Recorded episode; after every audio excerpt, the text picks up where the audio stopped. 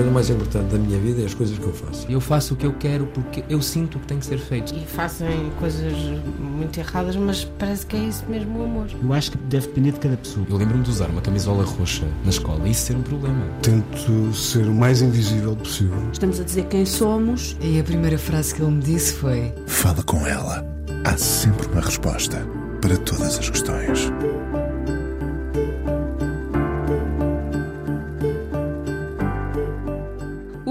Determina aquilo que viremos a ser é muitas vezes o olhar do outro sobre nós, mas às vezes adiantamos-nos movidos pela nossa própria curiosidade. Uma pergunta no momento certo, uma resposta que nunca viu retorno. O convidado de hoje é claramente alguém que se adiantou. Foi o seu próprio modelo, incansável na forma como lutou a muitos níveis pelo que queria. Lembro-me de o ver participar em concursos sem fim que premiavam a criatividade e o talento e de nunca desistir e pôr nisso tanta expectativa. Se calhar, como Fernando Mamed, que levou pessoas, como o convidado de hoje, a levantarem-se de madrugada para o ver correr.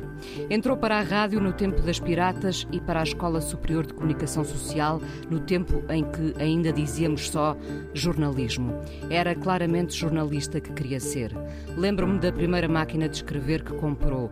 Passou pela Gazeta dos Desportos, pela Capital, Antena Antena 1 e depois esteve na origem daquela que foi uma rádio transformadora para muitos, a Rádio Nova no Porto.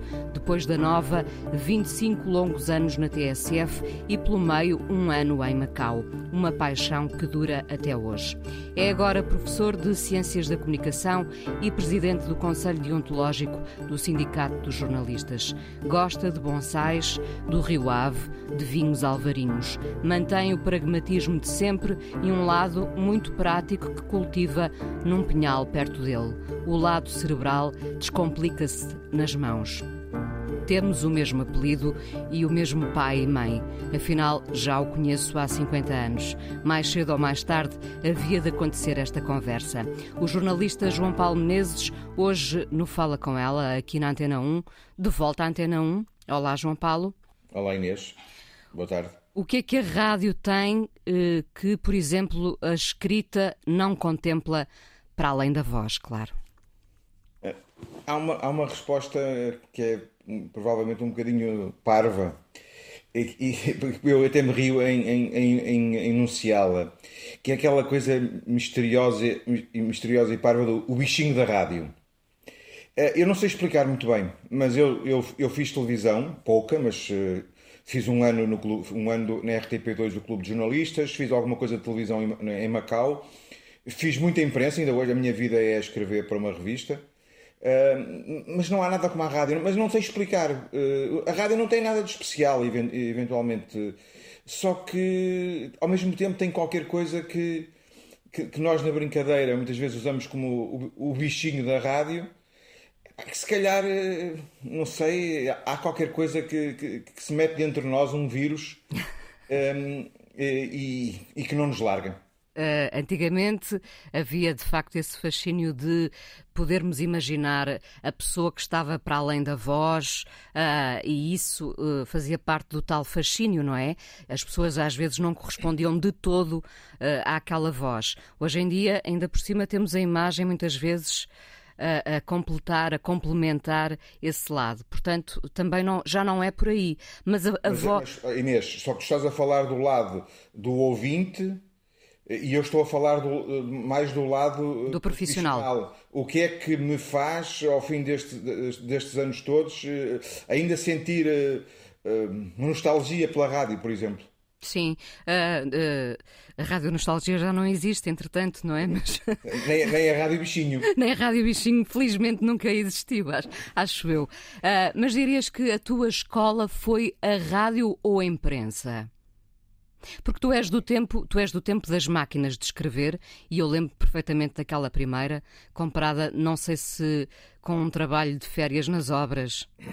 Não, não chegou, não chegou a esse ponto. Não chegou a esse ponto. Não, não chegou a esse ponto. Mas um, eu, quando eu, no, primeiro, no primeiro jornal que eu, onde eu trabalhei, ainda metade da, da redação escrevia à mão e metade escrevia à máquina, a máquina, aquela máquina naturalmente convencional, não é? máquina manual. Portanto, eu já sou mesmo muito antigo em termos de, de jornalismo, já apanhei as transformações todas. A minha escola foi a escola da, da imprensa, foi a escola da escrita. Mas uh, depois houve qualquer coisa, lá está, que aconteceu a partir, sobretudo, de 89, com, com a entrada na Rádio Nova, e, e depois acabaram por ser 27 anos uh, em que eu estive quase a 100% dedicado à, à rádio, e, e, esses 27 anos acabaram por deixar uma marca uh, forte. Já agora, o que é que a Rádio Nova, que ainda existe, uh, uh, teve de especial, de tão especial? Quando eu digo que foi transformadora e foi para muita gente, foi o início de qualquer coisa? Sim, provavelmente a Rádio Nova foi uh, no Porto aquilo que a TSF foi em Lisboa na década de 80 também. A TSF começou por ser uma rádio pirata e a Rádio Nova nunca foi uma rádio pirata, por ser uma rádio da Sonai portanto, a Sonai, não, não, obviamente, não, não, não, autorizaria uma rádio pirata. Eh, o que, o que a Rádio Nova teve foi a, eh, a, a possibilidade de, de, vingar a criatividade. Nós, nós dizíamos nessa altura, e eu depois também tive a oportunidade ainda de apanhar essa, a, a fase inicial da TSF, o nosso limite éramos nós, no sentido em que o nosso limite era a nossa criatividade, o nosso limite era a nossa invenção, a nossa, a nossa possibilidade. O nosso limite não eram uh, diretores a dizer que não, o nosso limite não eram uh, regras escritas a dizer que isso era impossível. Não havia impossíveis. O impossível era, era pegar no telefone e fazer, ou era escavar e descobrir. O, o limite éramos nós mesmo. Hum. Um, ainda de volta às, às redações, eu recorro muitas vezes a um momento em que o Mário Zambojal uh, contava aqui no, no Fala Com Ela que, sendo do tempo das redações e não do Google, os jornalistas perguntavam entre si, uh, uh, entre o, o, o, o, bater das, das máquinas, não é? Quem foi o presidente ou como é que se escreve uma determinada palavra? Sim. E havia sempre muita gente a saber, não é? Muita gente com respostas. Uh, hoje é muito diferente. Dirias que apanhaste essa transição? Eu apanhei, digamos, as três, as, esses três momentos. Eu apanhei o momento esse momento de, de, em, que não, em que não havia fax e, portanto, não havia nada, só havia o telex para nos fazer chegar as notícias, eh, portanto, o, o momento quase pré-histórico. Apanhei o momento da transição, que é o momento que fica entre o fax, digamos assim. O fax é uma coisa também muito transformadora eh, na comunicação à distância. Eu trabalhava no Porto, depois trabalhava em Lisboa, entre o fax e a internet, e agora a, internet. Portanto, eh, são três momentos. O, o, o da, da, transição é, é esse momento é, em, que, em que nós podemos estar num sítio e enviar um fax e de um, momento para o outro eh, a informação está no, no, do outro lado. Parece, hoje parece absurdo, porque nós temos o, a internet, temos o, o, mail, temos o WhatsApp, temos tudo. Mas nessa altura, era, eu, quando, veio, quando vi o primeiro fax, eu, eu, eu fiquei a olhar para ele deslumbrado como é, que, como é que saía do outro lado uh, as coisas que acabaram de ser escritas. Pronto, parecia que um, um burro olhar para um palácio, não é? Sim, eu estava a lembrar-me de, um, de, um momento agora recente uh, em que uma criança lá em casa olhou para uma máquina de escrever e disse: Olha, uma impressora. Uh, portanto, era, eras mais ou menos tu a olhar para o fax, Exatamente. não é? Ir para olhar para o fax. Exato. Uh, foram, uh, como já se disse, 25 anos na TSF. já é muito difícil ficarmos uma vida num trabalho e, sobretudo, na comunicação social. Uh, destacaria o teu espaço, de que muita gente ainda se lembra, ou mais cedo ou mais tarde, onde deste voz a gente que tinha sempre uma história uh, para contar. Uh, foi, foi de facto marcante também para ti?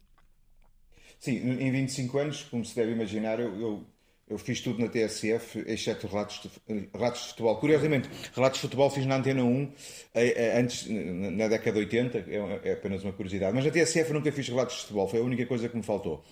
E ehm, de tantas coisas que eu fiz, realmente, eh, este, aqueles seis anos a fazer uma entrevista todos os dias, ehm, muitas vezes uma entrevista à distância de uma pessoa que, que eu nem sequer via porque estava nos estudos diferentes, enfim, coisas um bocado caricatas. Mas sempre à procura de uma história de, de, de alguém que não era notícia. Portanto, uh, o, o, lema do programa era. Nós procurávamos, eu, eu, digo eu, e depois quem me ajudava, procurávamos pessoas que, que não se falava. Por isso é que quando um, um famoso escritor me pediu para ser entrevistado e eu disse que não, que não queria, mas, mas esta é uma entrevista exclusiva que me estavam a propor com esse escritor. E eu, mas esse, não, ele é muito conhecido, ele dá entrevistas em, em todo o lado, no público, no expresso, no, aqui no mais cedo ou mais tarde não faz sentido. Era, era essa a lógica do programa. Era dar voz aos anónimos, mas que tinham, porque todos temos mas uma história para tinha. contar, evidentemente. Claro sim, claro que sim. Seja por, seja por aquilo que repara, seja por aquilo que fazem, seja por aquilo que uh, tentam fazer, ou, porque, uh, pelas funções que desempenham, pelo percurso que, pelo percurso que têm. Foi coisas incríveis, absolutamente incríveis. Histórias, histórias do fim do mundo. Por exemplo, duas, duas histórias que tenham marcado. Olha, uma, uma, uma pela positiva e uma pela negativa. Uma pela positiva, uma vez descobri um, um rapaz, que curiosamente era, era ali de Gaia, eu digo, eu estou no Porto, não é? E ele foi, num, num, foi de carro até, a, até Vladivostok, na outra ponta da Rússia.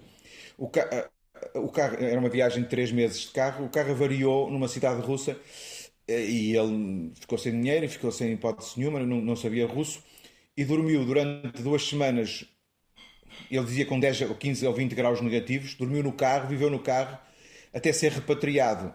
Eu ainda hoje penso como é que é possível viver num carro uh, 20, com 20 graus negativos, o carro avariado.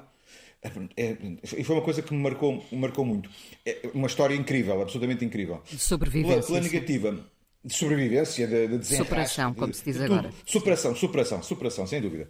Eh, um, um, um, dos meus, um dos meus maiores fracassos foi uma história, uma, uma entrevista que eu quis fazer com uma pessoa que era osteopata. Uh, osteopata. E eu convidei a pessoa porque ela tinha um, um currículo impressionante, tinha estudado no, em vários sítios, tinha cursos em vários sítios, e eu queria que a pessoa me explicasse o que era a osteopatia, e a pessoa trazia uma, um papel para ler. E eu fazia perguntas, e a pessoa lia sempre o mesmo papel. Eu fazia mais uma pergunta e eu, pois, olha, mas já vamos ter tempo para, para, para nos ler aquilo que, está, que trouxe, percebia-se que a pessoa estava a ler, eh, mas vamos responder, até que senhor, o senhor estava tão nervoso que eu acabei a entrevista. A entrevista durou 10 minutos e, e, e, e o resto foi música.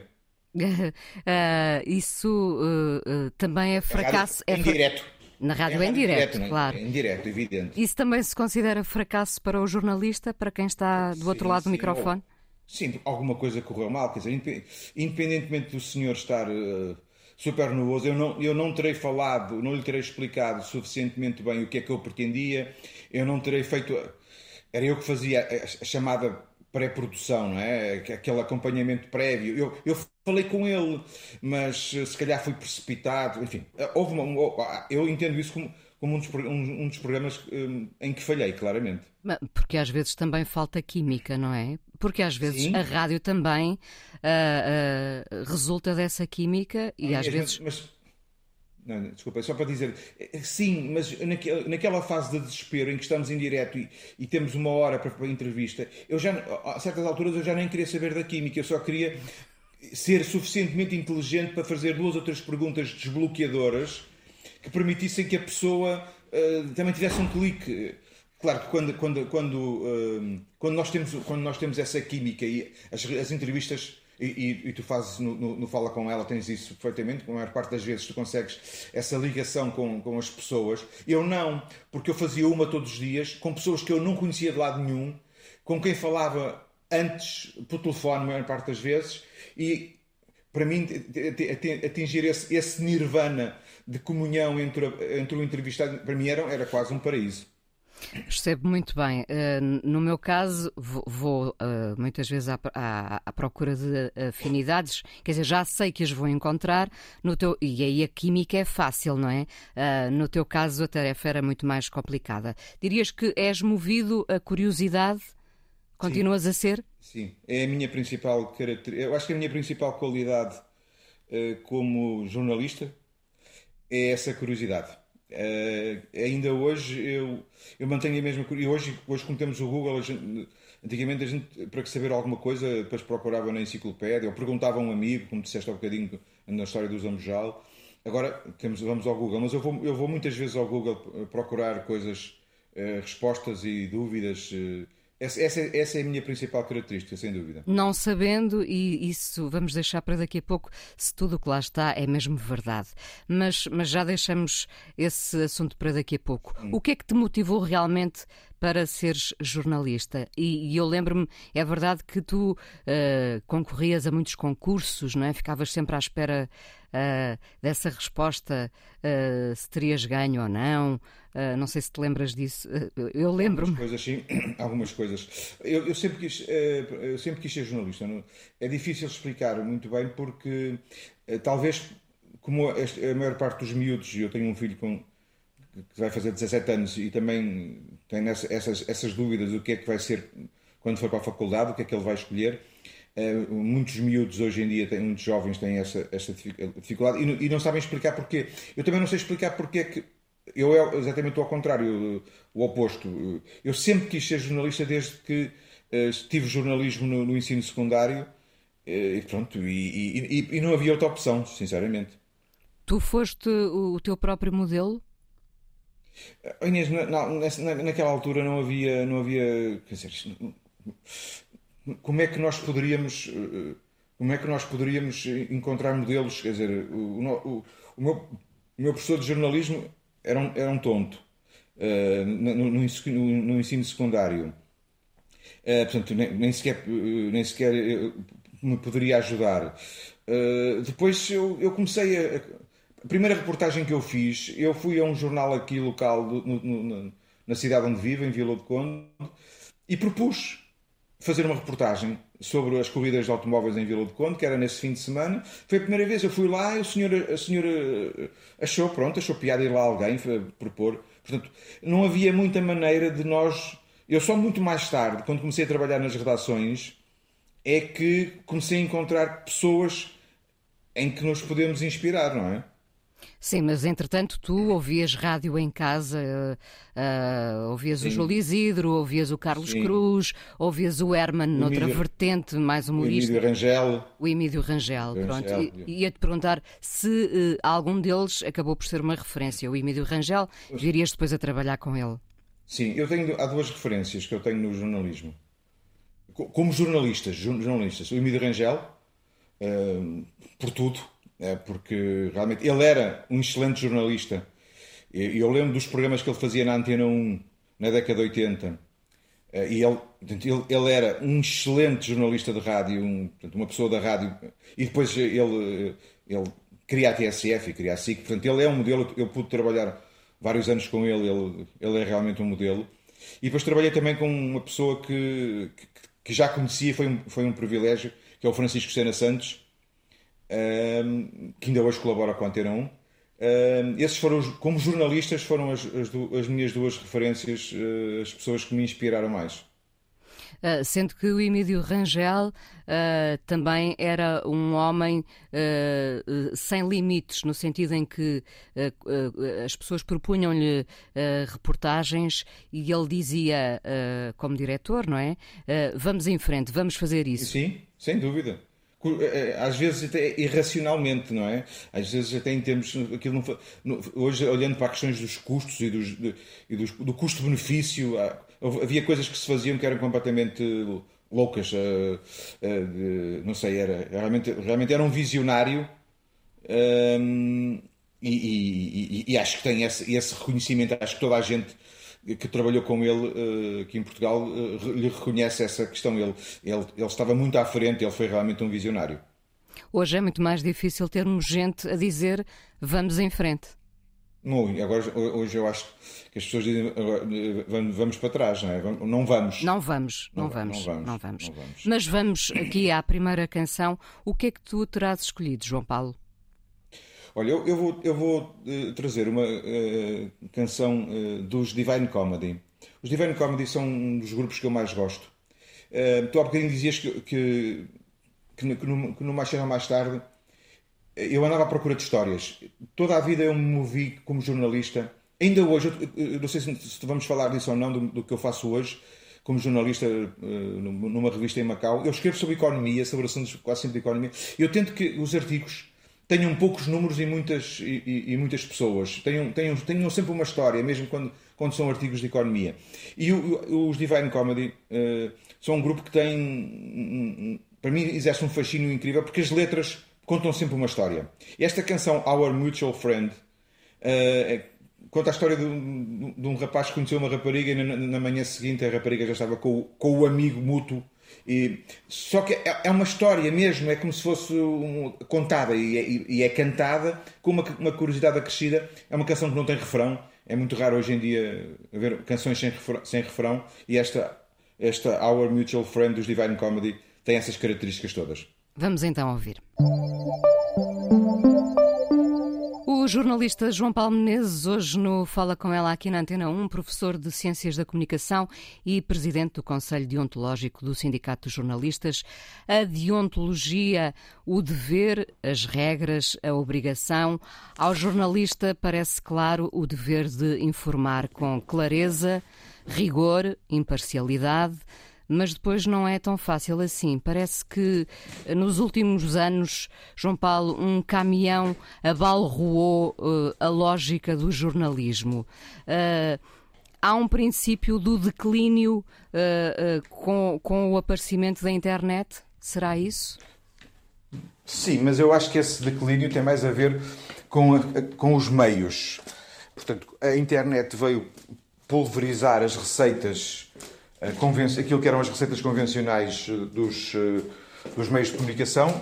As, as receitas diminuíram drasticamente nos últimos 10 anos e com menos receitas há menos qualidade, há menos possibilidade de fazer, de fazer bem feito. Portanto, acho que uh, a, a questão, o, o, caminhão é o caminhão da internet em termos de receitas. Acho que é, mais, é esse o grande problema. Tu tens falado uh, muito sobre uh, as fake news Uh, e eu não sei se elas já são o fim do fim, se falávamos do princípio do declínio, uh, agora falo já do fim do fim.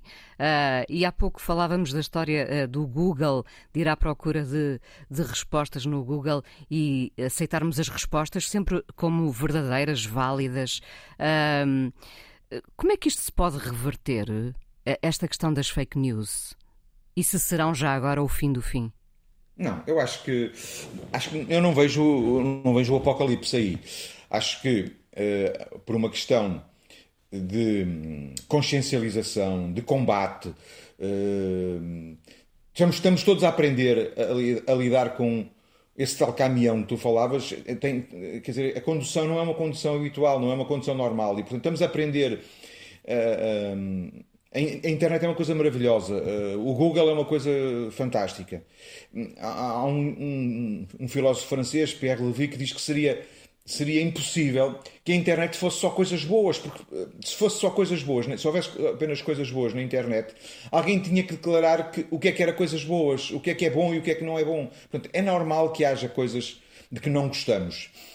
Aquelas que, se, que serão mais perigosas, temos nós que encontrar formas de as combater. E isso vai-se vai fazer através de, da literacia. Nas escolas tem que ser ensinado aos miúdos que eles têm, têm que estar atentos ao que acontece. Tem que ser, tem que ser criada, eventualmente, alguma legislação limite, uh, a verificação, o fact-checking. Enfim, há um conjunto de ferramentas que eu acho que nos vão permitir uh, lidar com, com, o, com esse problema, sem chegarmos a um ponto de, da censura, porque isso, isso seria sempre o, o pior desfecho. Quando tu dizes nós, uh, uh, é a responsabilidade coletiva. É essa, coletiva. Essa coletiva. entidade abstrata chamada responsabilidade nós, coletiva. Nós, claro que sim. Claro que nós somos. Quando, quando nós. Nós, porque, repara, nós somos consumidores, também somos produtores. Os produtores de conteúdos hoje em dia não são os jornalistas, não são os, os, apresentadores de televisão, não são os atores, são, são as pessoas que escrevem no, no, no Instagram, no Facebook. E, e, todos estarão interessados em reverter as fake news? Não, mas uh, uh, eu acho que é possível criar um clima, conjugando, como eu disse, vários fatores, não apenas um, conjugando vários fatores, incluindo, eu aceito, a questão da existência de leis que no limite sejam dissuasoras. Em França há leis contra as fake news, na Alemanha há leis contra as fake news. Portanto, um conjunto de. Eh, para atacar o problema não se ataca de uma maneira só. Ataca-se eh, com várias ferramentas conjugadas.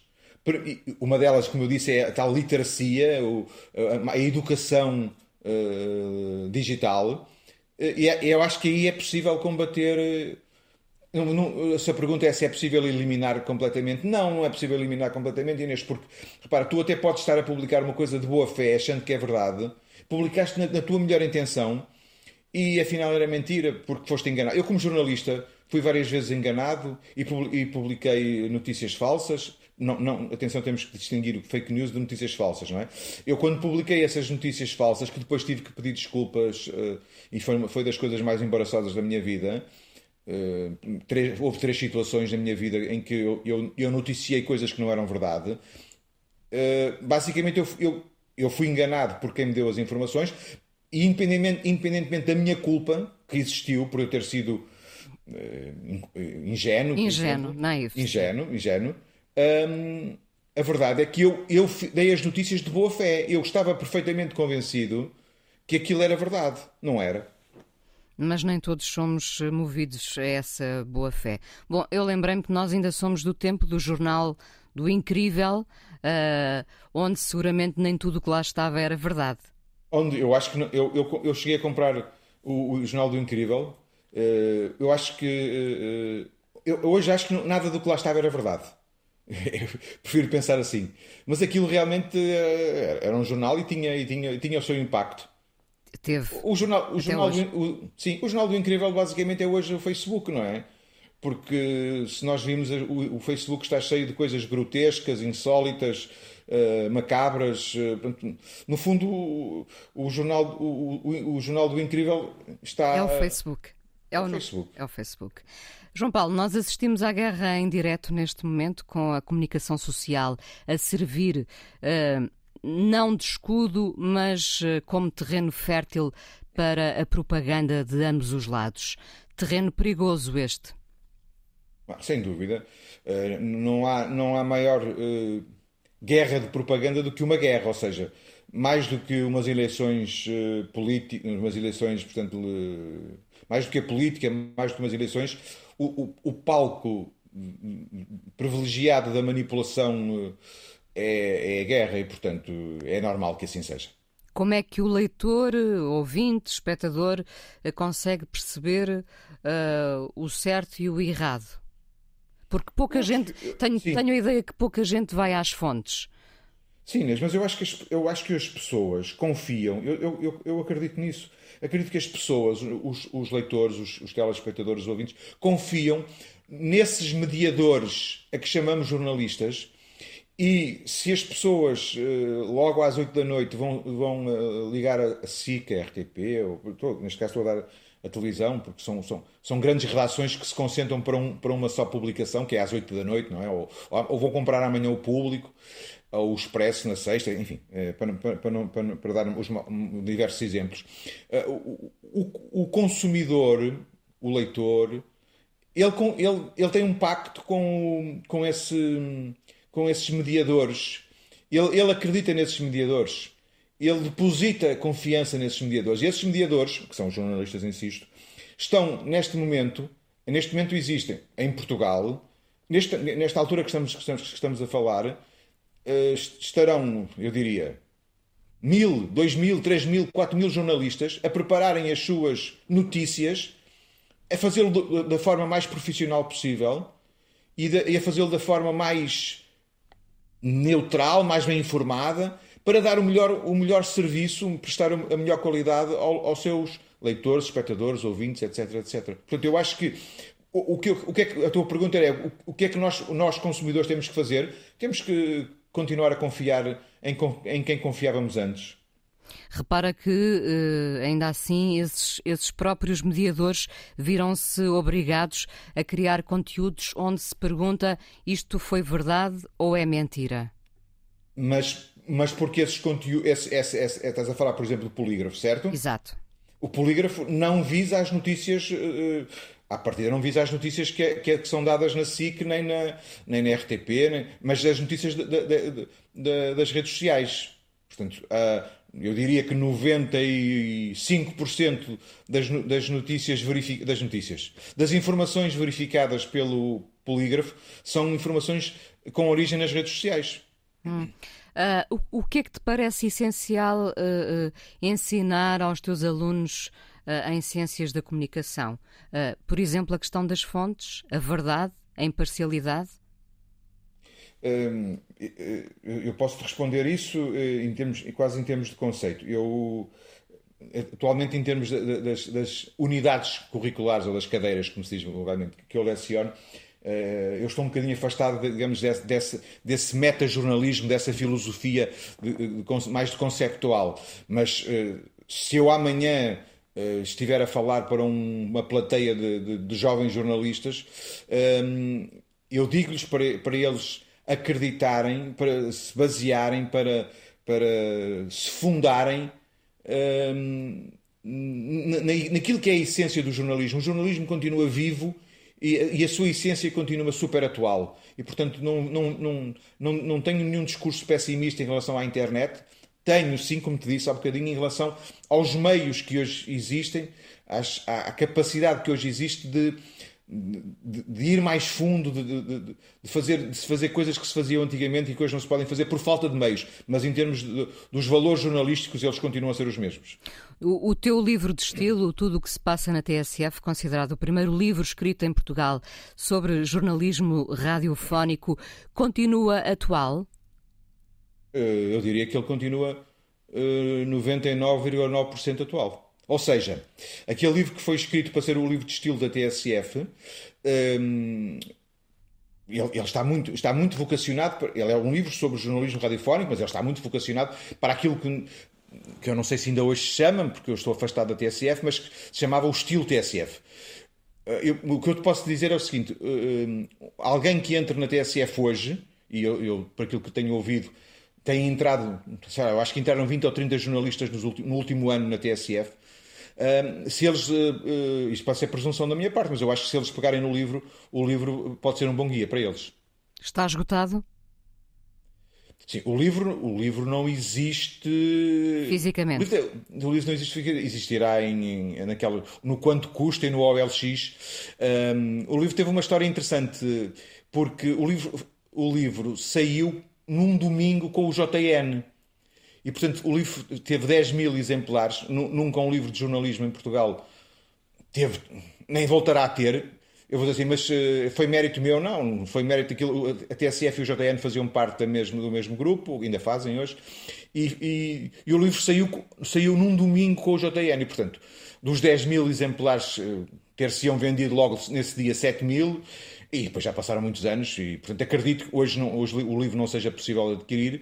Eu ainda tenho alguns um, mas, mas uh, o livro, nesse aspecto, uh, continua atual. Eu fiz, entretanto, uma, uma versão uh, despojada do estilo TSF, que se chama precisamente Jornalismo Radiofónico, que saiu com a chancela da Universidade do Minho, do Centro de Estudos de Comunicação Social da Universidade do Minho, e esse livro está online, é, é um, para download, download grátis, e, portanto, os alunos, não é por falta de informações e falta de bibliografia que os alunos não, não, não avançam abençoado esse, esse domingo em que não saiu uma peça do faqueiro e saiu o livro de estilo.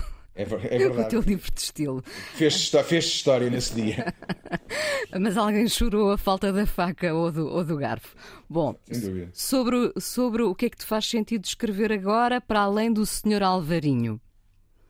O Senhor Alvarinho é uma recolha, é um registro que tu estás a fazer sobre os vinhos alvarinhos portugueses. É uma página na internet onde eu vou registando todos os vinhos que são produzidos da Casta Alvarinho, uh, e já, já levo quase 350.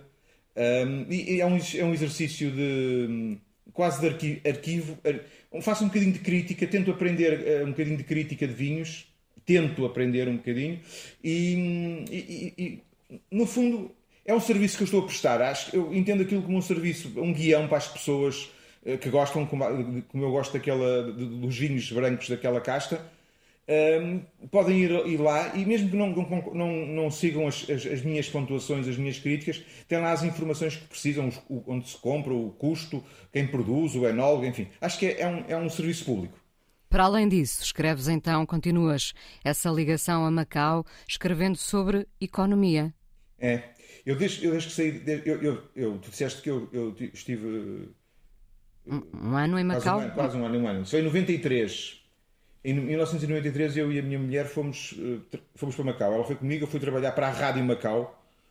Uh, e é dessa ligação, que foi muito curta e que não correu muito bem profissionalmente, aliás, devo dizer que correu desastrosamente, um, ficou uma ligação incrível ao Oriente. Eu já fui a Macau mais de 20 vezes. Uh, agora com a pandemia já não vou lá há algum tempo, mas, uh, mas tinha ido em 2018, tinha ido, por exemplo, e, e, e sempre escrevi para Macau. E hoje uh, tenho, continuo a ter essa, essa ligação. Escrevo para uma revista cujo o fundador é, é um português, é que curiosamente trabalhou comigo na TSF, trabalhou connosco na TSF, o fundador dessa revista, uma revista em inglês de, economia chamada Macau Business, portanto, uma revista sobre negócios, sobre finanças, etc. Casinos, muitos, muito casinos. E eu uh, ainda não havia o teletrabalho que agora está na moda. Eu já era um, um teletrabalhador. Eu faço, este jornalismo é um jornalismo à distância, evidentemente. Mas tem coisas incríveis, porque eu. E no outro dia contactei um professor, um professor da Universidade de Las Vegas, que é especialista em, em casinos, ele estava uh, na Austrália a fazer uma palestra, respondeu-me do aeroporto pelo WhatsApp do aeroporto. Ele, ele, é de Las Vegas, estava em, na Austrália e depois uh, eu entrevistei-o no aeroporto uh, de, de, Canberra ou de não sei o quê, pelo WhatsApp. Quer dizer, o mundo realmente é uma coisa incrível, a internet é uma coisa brutal. O que é um dia bom para ti? É estar ligado à internet ou nem por isso? Não, não, não, não, não. Eu gosto do que faço, mas o meu, o meu dia de sonho uh, é o dia em que eu vou para. Tu chamaste há um bocadinho um pinhal. Eu, eu, aquilo, é, na, na, verdade, é um. Uma bolsa. Uma bolsa. Uma bolsa, uma bolsa é uma, uma floresta. Aqui, aqui chama-se aqui, aqui nesta zona, pelo menos do norte, chama-se uma bolsa. Uh, eucaliptos, pinha, pinheiros, sobreiros, castanheiros, uh, mas pronto, tem muito, também tem muito eucaliptos. E um, um, dia bom para mim é um dia em que eu passo lá. É um, é um dia bolsa, portanto. É, é mesmo. Uh, e, va e, vamos ouvir agora Bolsa Nova ou nem por isso? Não, nem, nem por isso, mas curiosamente a, o, o, o, o, cantor que eu escolhi é, tem alguma influência do Brasil, curiosamente. Eu trouxe, eu trouxe uh, para esta segunda opção um cantor muito, muito desconhecido uh, em Portugal. Eu acho que ele é tão talentoso quanto desconhecido. Chama-se Walter Lobo. Sim. Pronto, ele, ele, ele, ele, pouco sei dele também, nunca, nunca ouvi ao vivo, mas acho que ele é muito, mesmo muito talentoso. E insisto nesta ideia: a, notoriedade que ele não tem é, é proporcional ao talento uh, das que diz. Ele também gosta de contar histórias nas canções. Esta, esta chama-se Quem Me Dera. Então vamos ouvir o Walter Lobo. Obrigada por teres vindo ao Fala com ela aqui na Antena 1, porque ainda vamos conversar mais um bocadinho no podcast.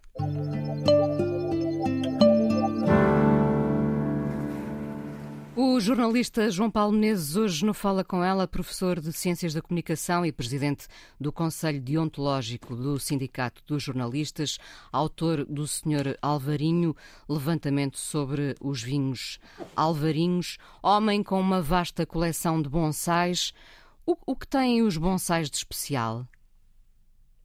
Olha, boa pergunta. Hum, para mim, os bonsais. Representam um, um desafio do, do, do, controle do tempo. Ou seja, hum, há, há, várias razões para nós nos ligarmos a esta arte, digamos assim, a esta técnica. Há quem ache que é uma arte, acho que é uma técnica. Há várias razões. Uma delas é a parte estética.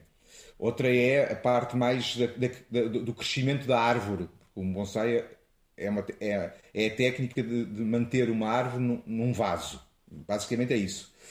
Uh, para mim, eu, eu, encontro um desafio suplementar a estes, que é a, a, maneira como eu controlo o tempo. O que é que isto significa? Eu, quando, tenho, quando estou a, a, criar um bonsai, eu, eu, imagino como é que ele estará daqui a 10 anos, daqui a 15, daqui a 20. Ora, nós, no, no Oriente, eles, eles têm uma noção muito alargada do tempo que nós não temos no Ocidente. Eu também sou uma pessoa muito estressada e muito, também muito imediatista.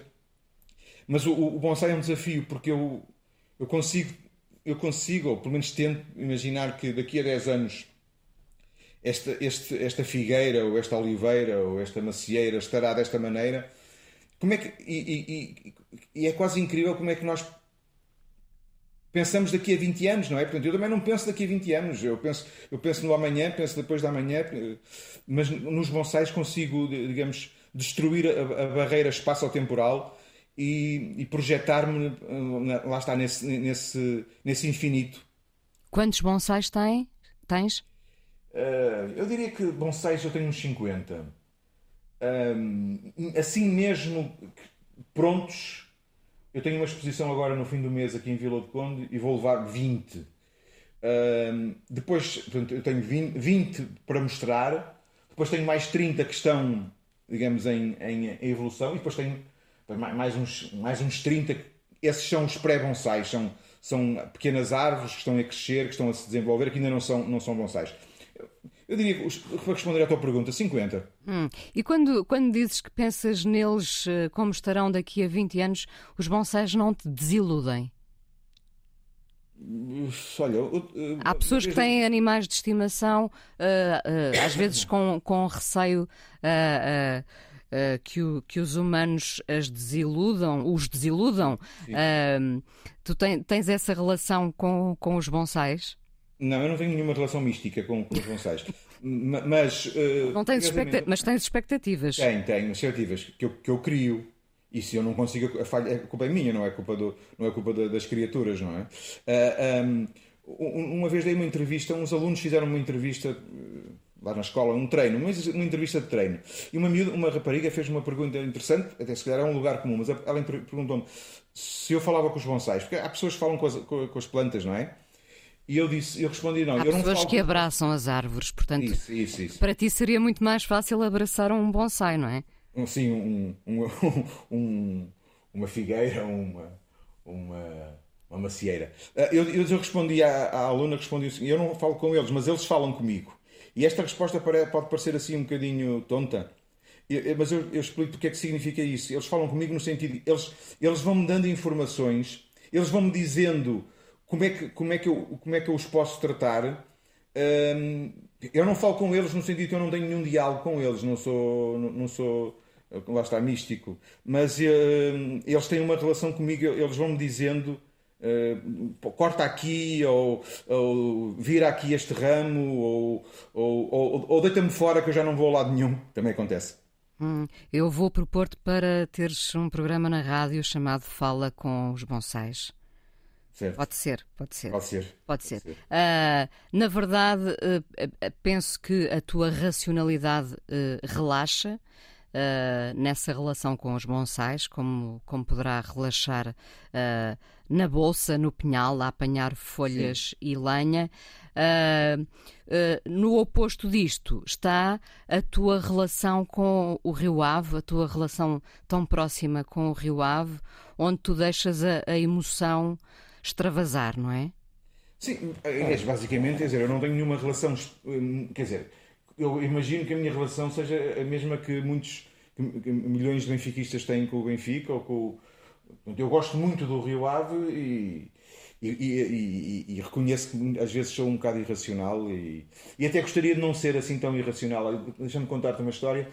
Eu, eu, sou o provedor do adepto do Rio Ave e nesse, nesse estatuto, digamos assim, que não é estatuto nenhum, é uma coisa informal, o, o presidente do Rio Ave eh, arranjou-me um lugar lá no camarote e eu, algumas vezes, eh, nomeadamente durante a pandemia, fui ver alguns jogos, eh, daqueles jogos que, que, que eram à porta fechada, eu pude vê-los na, na, na, bancada, na, na, bancada presidencial, digamos assim, foi, digamos, foi, foi um privilégio. Um, e eu até aí, perdi, uma ou duas vezes, perdi a racionalidade. Já havia pessoas a olhar para, para mim. Portanto, eu, eu realmente. Não és digno de estar no, no camarote é, presidencial, não, não, é isso? Não, como, como se diz aqui, não sou em modos. João Paulo, muito obrigada por teres vindo ao Fala com ela um, para, para tentarmos, enfim, os ouvintes uh, conhecer um bocadinho mais, sendo que será sempre difícil competir com o Fernando Alvim, que já te levou à prova oral três ou quatro vezes. É verdade, mas também em muitos anos. Pronto, uh, mas, mas havia esta lacuna, portanto tinhas havia. que vir, tinhas que vir ao Fala com ela. Obrigada. E volto na próxima semana, está bem? Combinado. coisa mais importante da minha vida é as coisas que eu faço. Eu faço o que eu quero porque eu sinto que tem que ser feito. E fazem coisas muito erradas, mas parece que é isso mesmo o amor. Eu acho que deve depender de cada pessoa. Eu lembro-me de usar uma camisola roxa na escola e isso ser um problema. Tento ser o mais invisível possível. Estamos a dizer quem somos. E a primeira frase que ele me disse foi: Fala com ela. Há sempre uma resposta para todas as questões.